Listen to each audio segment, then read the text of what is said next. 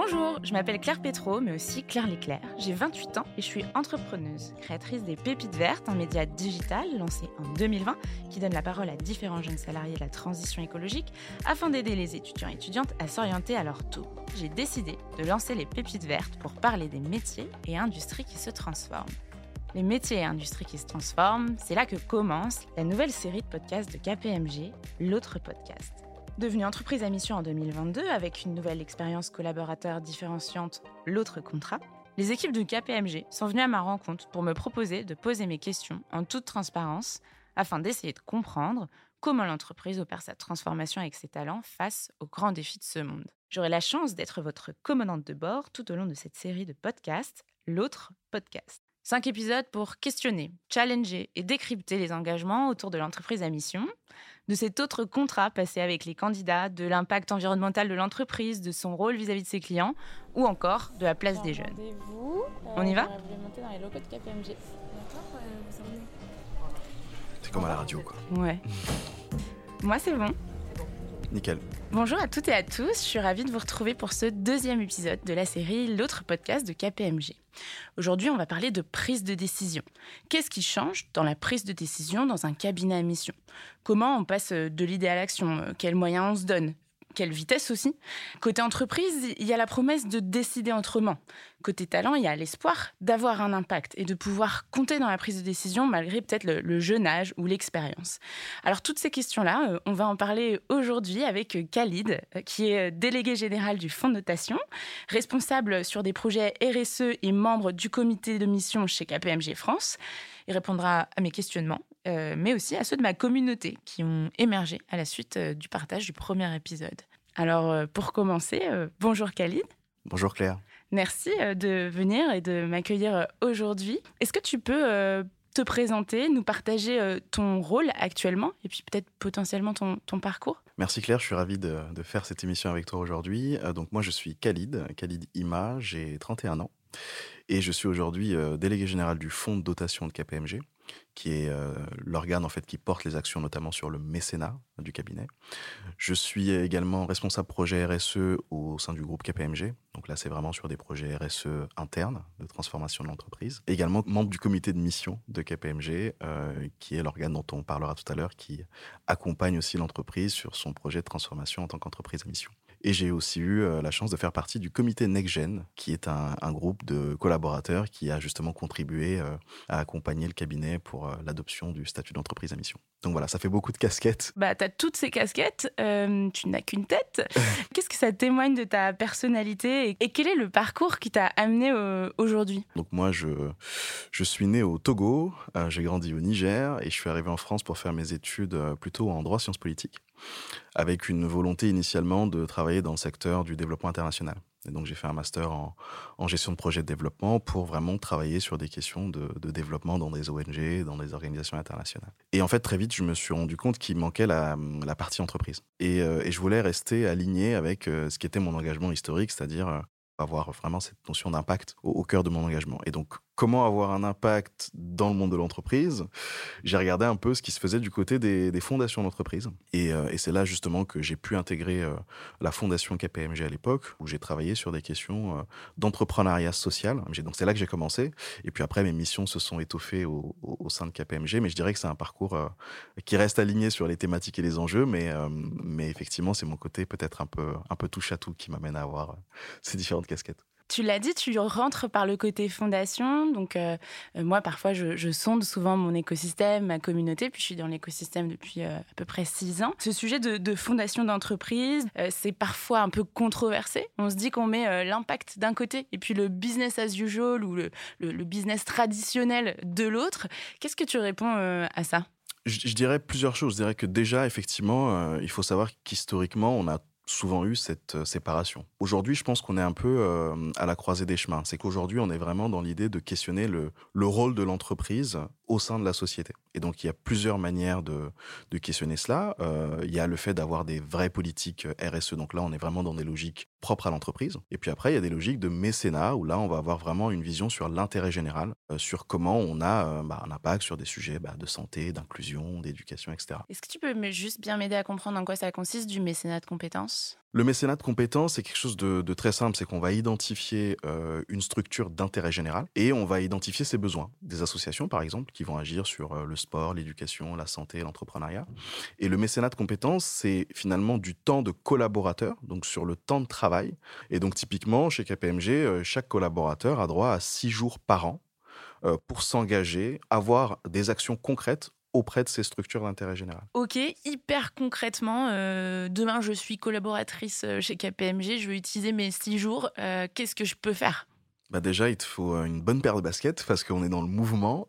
très concrètement, ce que tu peux faire, c'est par exemple aller à Bondy ou à Noisy-le-Sec, dans des lycées situés en zone prioritaire. Et donc, tu vas pouvoir accompagner des jeunes sur comment on fait un CV, comment on fait une lettre de motivation, quels sont les parcours d'orientation, parce que souvent quand on est euh, dans ce type d'établissement, bah, on n'a pas forcément toutes les informations, donc ça c'est très concret.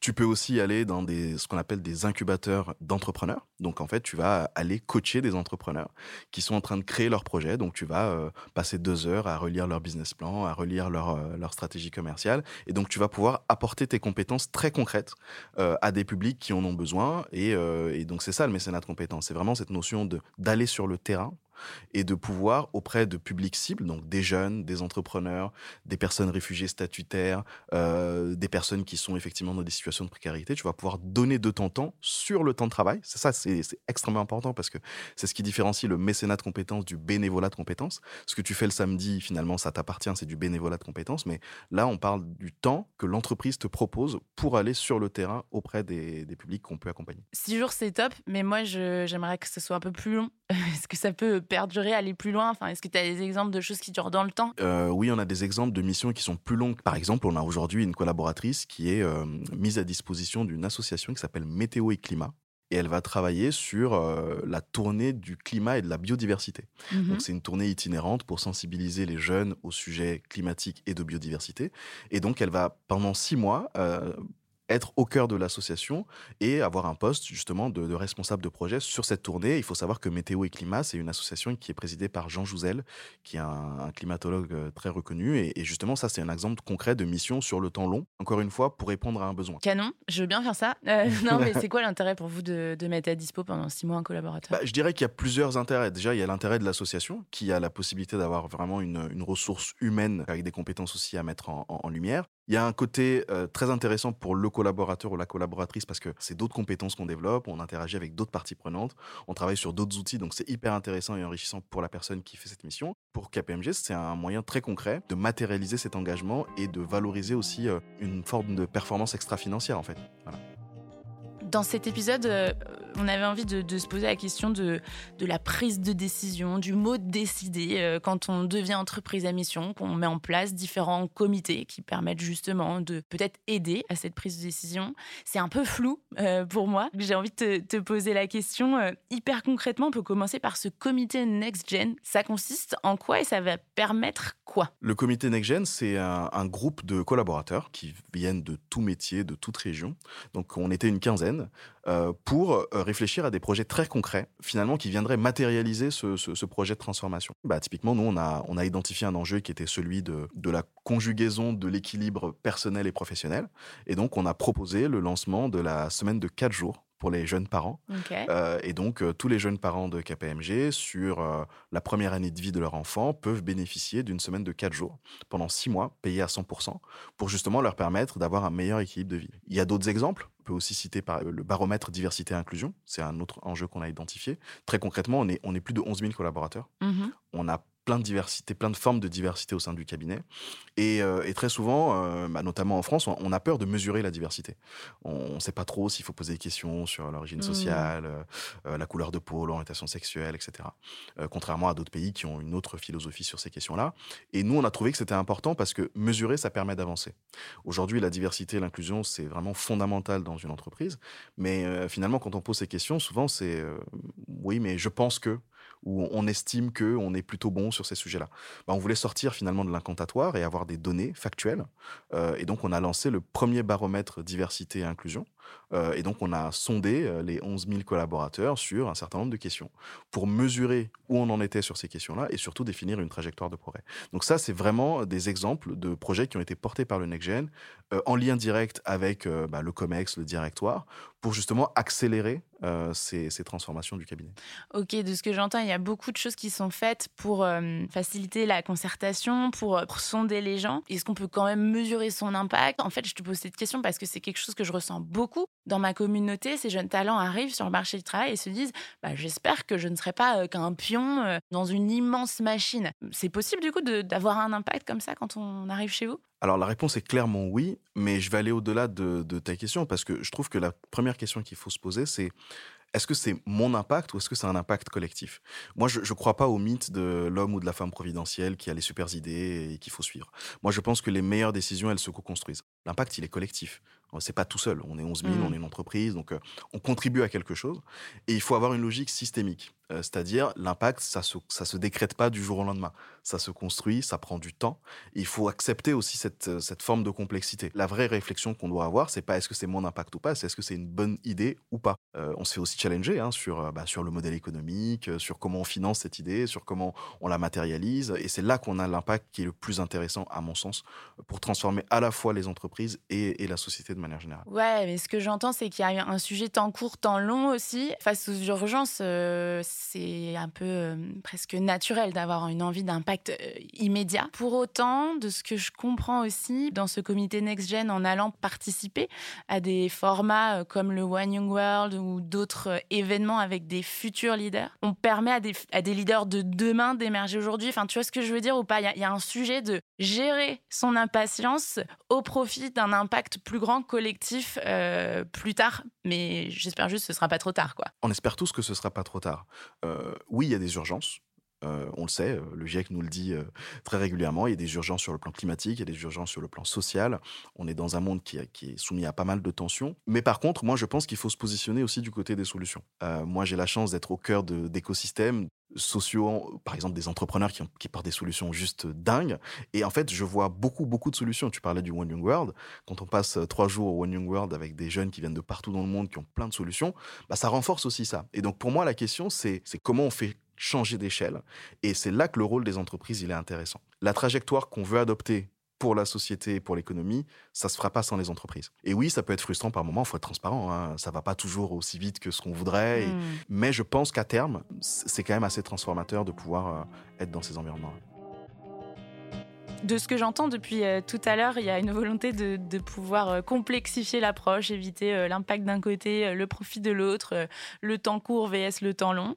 C'est quelque chose qui s'inscrit d'ailleurs dans la décision de devenir entreprise à mission et la décision associée d'avoir un comité de mission qui consiste en huit personnes, six personnes de l'externe et deux personnes de l'interne pour bah, potentiellement challenger les décisions, vérifier que les objectifs nommés sont atteints ou en bonne voie.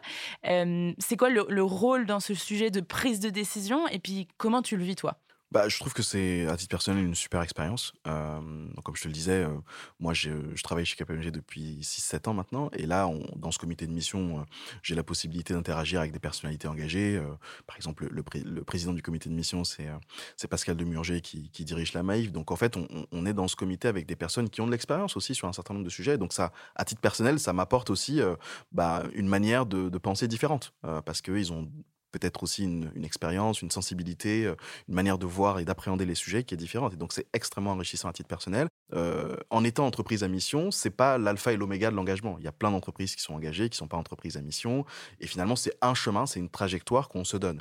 Euh, et le comité de mission, dans ce cadre-là, qui est statutaire, hein, il faut un comité de mission quand on est entreprise à mission, mmh. mais c'est aussi un exercice d'humilité. C'est se dire, voilà, voilà nos objectifs et comment on peut y arriver. Ça montre aussi que le, progrès qu'on veut atteindre, bah, c'est complexe en fait. Hmm. Et donc, il faut pas le voir comme une, euh, comme une finalité, il faut plus le voir comme un chemin. Et un chemin, il n'est pas tout droit. Bah, sur le papier, euh, ça donne envie. Auprès de ma communauté, beaucoup de personnes euh, qui sont en charge des sujets de transfo en interne font face quand même à des freins euh, côté euh, manager, décideur. Il y a des freins chez vous? Oui, il y a des freins. Oui, quand tu, quand tu demandes à des personnes qui ont eu un, schéma pendant 10 ans, pendant 15 ans, où c'était très vertical, c'était une fois que la décision est prise, il faut l'exécuter, et, finalement, il y a peut-être aussi moins de remise en question des décisions, peut-être moins de remise en question des, des modes d'organisation. tu vois, on est plus attentif à des notions d'équilibre personnel, la notion de temps qu'on consacre au travail, la notion d'engagement, qu'est-ce qu'on veut faire de son travail. Enfin, tout ça contribue à des challenges au mmh quotidien. C'est, euh, bah, tu vois, on parlait du mécénat de compétences. Quand on passe du temps sur des missions de mécénat de compétences, on n'est pas chez le client. Donc en fait, oui, c'est un, un, investissement pour l'entreprise, mais finalement, le manager qui doit lâcher ses équipes pour faire des missions, bah oui, il faut qu'il s'organise différemment, il faut qu'il pense à d'autres logiques. Donc oui, il y a des freins mais on peut les bouger si on se met tous ensemble et qu'on réfléchit à des solutions. Parce que ce serait génial de dire non, mais on fonce, on est, on est à fond et puis, euh, et puis on est en, mode bulldozer, j'ai envie de te dire, mais c'est peut-être moins, moins glamour comme ça et, c'est peut-être plus un travail de l'ombre. Mais c'est fondamental et c'est très plaisant aussi au quotidien. Parce que pour le coup, on voit vraiment les, transformations qui, qui, qui se matérialisent. Et ça, c'est très gratifiant. Merci pour cette discussion. J'ai une dernière petite euh, question pour toi. On entend ta force, ton énergie. Comment tu fais pour, euh, pour tenir ton engagement, pour, euh, pour vivre dans cette diversité d'expériences et rester aligné avec qui tu es? La notion d'alignement, elle, elle, est fondamentale. Oui, je suis aligné parce que je reste sur des sujets qui m'ont toujours porté, mais aussi je me dis que dans le contexte qu'on vit, bah, c'est un moment qui est extrêmement décisif en fait. tu parlais d'urgence. On n'a pas forcément 150 ans devant nous pour, pour shifter de, de modèle. Et, j'ai l'impression que c'est là où il faut être en fait aujourd'hui. En tout cas, ce qui compte, c'est est-ce que je me sens à ma bonne place et où je peux avoir la meilleure contribution possible. Donc c'est sans jugement aucun. j'ai des amis qui travaillent en ONG. Très bien, ils sont taillés pour, ils ont ces attentes-là. Moi aujourd'hui j'ai d'autres attentes. Et oui, euh, quand on me pose la question sur euh, est-ce que finalement c'est pas un peu nébuleux tout ça et est-ce que c'est des actions concrètes que vous réalisez, la réponse est oui, et je le fais au quotidien. Et la, vraie réponse c'est être aligné avec ses convictions, ses valeurs, ne pas se mentir, ne pas tricher. Bah en fait euh, c'est là qu'on a le meilleur impact. Voilà pas évident tous les jours au quotidien. J'ai deux petites filles de 3 ans et demi et, et 8 mois, donc il y a plein d'enjeux aussi d'équilibre à, à, concilier. Mais, mais oui, aujourd'hui, si ta question c'est est-ce que je me sens à ma place, la réponse est clairement oui. Merci beaucoup Khalid euh, pour euh, cet échange, euh, c'était passionnant. Si vous avez des questions supplémentaires, n'hésitez pas à les poser en commentaire sur les différentes plateformes de partage. Et puis moi je vous dis rendez-vous le mois prochain pour un nouvel épisode de l'autre podcast. Merci beaucoup, merci Claire. Merci.